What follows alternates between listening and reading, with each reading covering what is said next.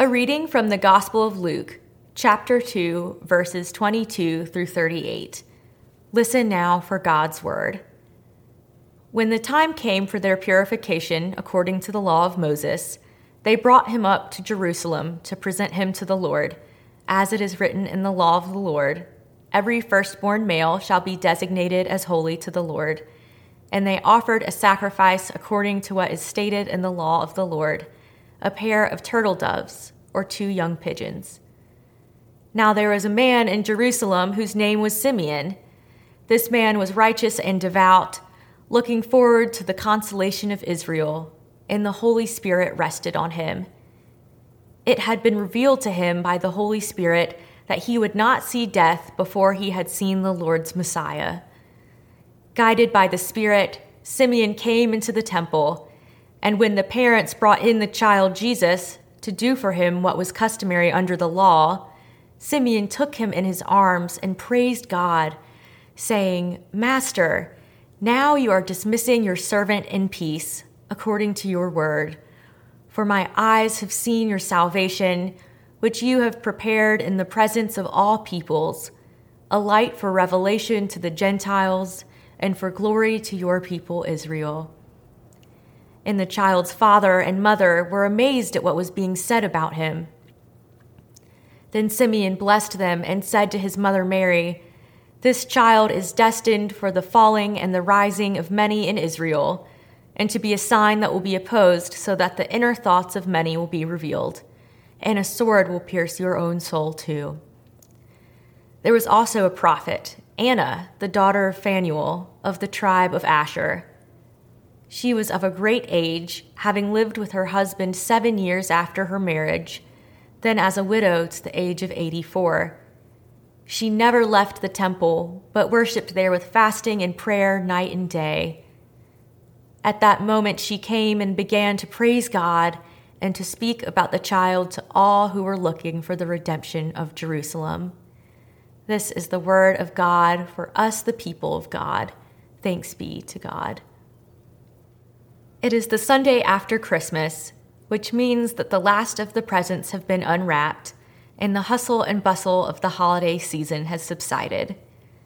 It was a quieter Christmas for many of us, as families chose to stay home instead of travel to visit loved ones. And in this quiet, a question arises Jesus has been born. Now what? On Christmas Eve, we heard the beloved story of Jesus' birth. The glory of the Lord comes upon a band of unsuspecting shepherds who are tending their flocks at night, and it is revealed that the Messiah has just been born. Suddenly, a heavenly praise chorus erupts from above as a multitude of angels sing praises to God. The shepherds rush to Bethlehem to find this heavenly proclamation to be true. They find two exhausted but content parents and a baby resting in a feeding trough, for there is nowhere else for him to go. Once they have laid eyes on the Savior of the world, the shepherds make their trek home, praising God and spreading the word of this good news as they go. We then learn that after eight days had passed, the baby is circumcised and named according to Jewish custom. He is called Jesus or Yeshua because this is the name the angel gave him before he was even conceived. All of this leads us to today's story, which starts as a normal visit to the temple to fulfill a common Jewish ritual and is interrupted with proclamations of praise by two unfamiliar characters the aging temple dwellers, Simeon and Anna. The Savior of the world has come into our midst but why does a feeling of emptiness remain? Jesus has been born, and this is supposed to be good news. But COVID is still ravaging our nation and world. Our country is still a hotbed of social, political, and economic unrest. And many of us brought old wounds with us into the Advent and Christmas season that we had hoped would heal by now when everything becomes quiet and we are left alone with our thoughts, a sneaking question creeps in How am I supposed to, cra- to praise God when this world, when my world, feels like it's falling apart? This is a question Simeon and Anna can help us answer, for they had spent their whole lives waiting for the consolation of Israel. As a young person, I have done more thinking about waiting than waiting itself. The waiting that I am familiar with is the waiting familiar to any person who is on the cusp of transition. When I was a child, I was convinced that reaching the next grade in school would impart some sort of previously foreign knowledge to me.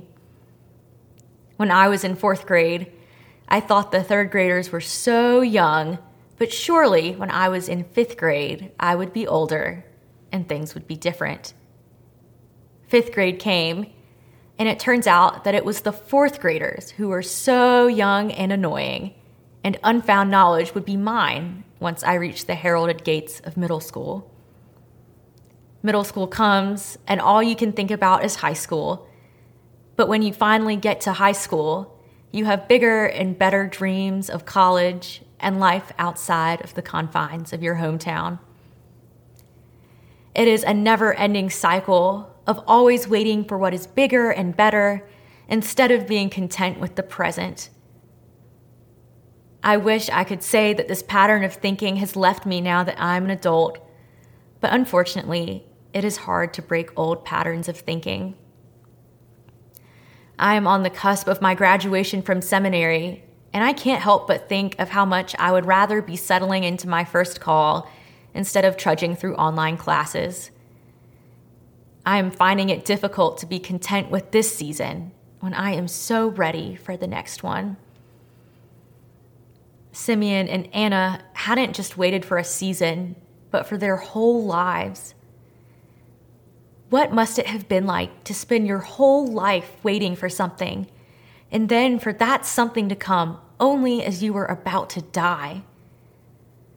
Simeon and Anna were not just waiting for any old something, they were waiting for the consolation of Israel, which sounds like a fancy theological phrase, but really just means that they were a people intimate with suffering, who were waiting for the one who would provide comfort and consolation and liberation from oppression. Simeon lays eyes on this baby named Jesus, and his immediate response is one of praise. Nothing makes sense in this moment except spontaneous praise. He holds this baby in his arms and declares that now God can dismiss him in peace, which was the Jewish way of saying, I am ready to die now. Simeon can die knowing that God has come in human flesh in the form of an infant to be the Savior of the world. Simeon's praise comes not from a place of false assurance that everything would be okay, but from the steadfast knowledge that Jesus' entrance into the world changes everything. In fact, Simeon knew that the road ahead was not a smooth one. After his declaration of praise and blessing of the child and family, comes an eerie warning to the baby's mother, Mary. Simeon warns This child is destined for the falling and rising of many in Israel, and to be a sign that will be opposed, so that the inner thoughts of many will be revealed, and a sword will pierce your own soul too. The arrival of the Christ child means that the world, as Mary and Joseph knew it, was about to be turned upside down. Yes, this child will uplift many, but he will also cause many to stumble. The arc of Jesus' life and ministry will show us that people will be either for him or against him. There was rarely anyone in between. Perhaps the most chilling part of Simeon's prophecy is that a sword will pierce Mary's soul too. The depth of a mother's love will be revealed in the moment when her son is given as a ransom for many. The sword that pierces his side will feel as if it is going through her very soul. This is a moment of both praise and prophecy. Simeon turns to a posture of praise because the good news that he had spent his whole life waiting for became realized in the flesh of a baby. Simeon knows with his every being that the good news is that God will work out God's purposes in due time. Simeon knows that God's revelation in Jesus is evidence for praise, even when it was not clear to others yet. No one knows a life of hoping and waiting better than the prophetess Anna, who we meet at the very end of this story. Anna is advanced in years and has spent all her days in the temple, worshiping, praying, and fasting without ceasing. It takes only one glance at the Christ child, and she knows. She erupts into praise, worshiping God and telling anyone who will listen that the redemption of Jerusalem is here. The Greek word for praise in this passage means to acknowledge fully, to confess. God comes to us as love incarnate, and this is how we respond. We respond by praising God and in doing so, we confess that Jesus is Lord. We confess that this Christ child is God in the flesh, and that it is this God who is the Lord of the world and Lord over our whole lives. Simeon and Anna recognized what others did not yet grasp. This baby was not an ordinary baby. This baby was a sign of God's salvation Messianic fulfillment did not come through a mighty warrior arriving triumphantly on a horse, but through a baby born in a feeding trough to bewildered parents. This baby is the fulfillment of everything Simeon and Anna had hoped for. All those countless hours of praying and fasting in the temple led up to this very moment. Simeon and Anna could have been bitter they could have been bitter that the one whom they had spent their whole lives waiting for was making his earthly entrance as they were making their earthly exit. But there is no bitterness or cynicism to be found in this story. Instead of a full fledged Christmas pageant with a whole slew of elementary schoolers dressed in their finest magi costumes, this is the year that the B cast takes the stage. It is not the kids who are starring in the pageant this year, but the older adults. It's the living saints and servants of the church who are front and center this year. Those whose faith has stood the test of time and hardship. Those who praise God not because life is good all the time, but because it is how we confess that Jesus is Lord with our every being. And while we're at it, let's not call it a pageant. Mom doesn't have to stay up until midnight the night before hemming shepherd number four's cloak, and no one has to break up a fist fight between two junior sheep. True story. This is not the Christmas production that fills a packed auditorium. It's more of an improv deal taking place under the parking lot tent with a few curious onlookers. But this is exactly what we need the hope of new life and older lives colliding. One life that is just beginning, two lives that are nearing their close. A weathered hand holds a tiny hand, and Simeon's eyes crinkle into a smile. Counting those tiny fingers and toes reminds him of hope realized. Anna hums her favorite hymn when it's her turn to hold the baby. Simeon blesses the parents and the baby, and this does not feel like acting. It's the real deal.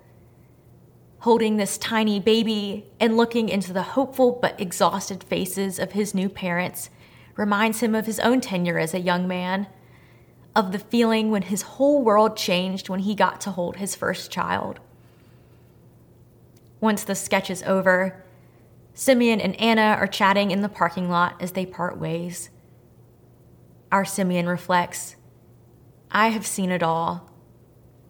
I have lived through wars and hunger, miscarriages and lost jobs, family conflicts, the death of friends and family that came when no one expected it, and now a pandemic. Now I can say that I have seen it all, and I'm ready. The world may not feel like it, but I feel at peace. I'm ready to meet my Maker whenever He'll have me. Anna stops and pauses. A predisposition of praise has not always come naturally to her. No one at church really knows how old she is, but old enough that she has outlived about everyone whom she has loved, including a husband who left this earth before she even turned 30. That's wise, my dear, our church matriarch remarks. I haven't always felt this way, you know. Humming hymns as I work and having a prayer list that grows longer each day. I have known both hardship and joy, and I will always praise my God. Life is not always good, but God sure is. Amen.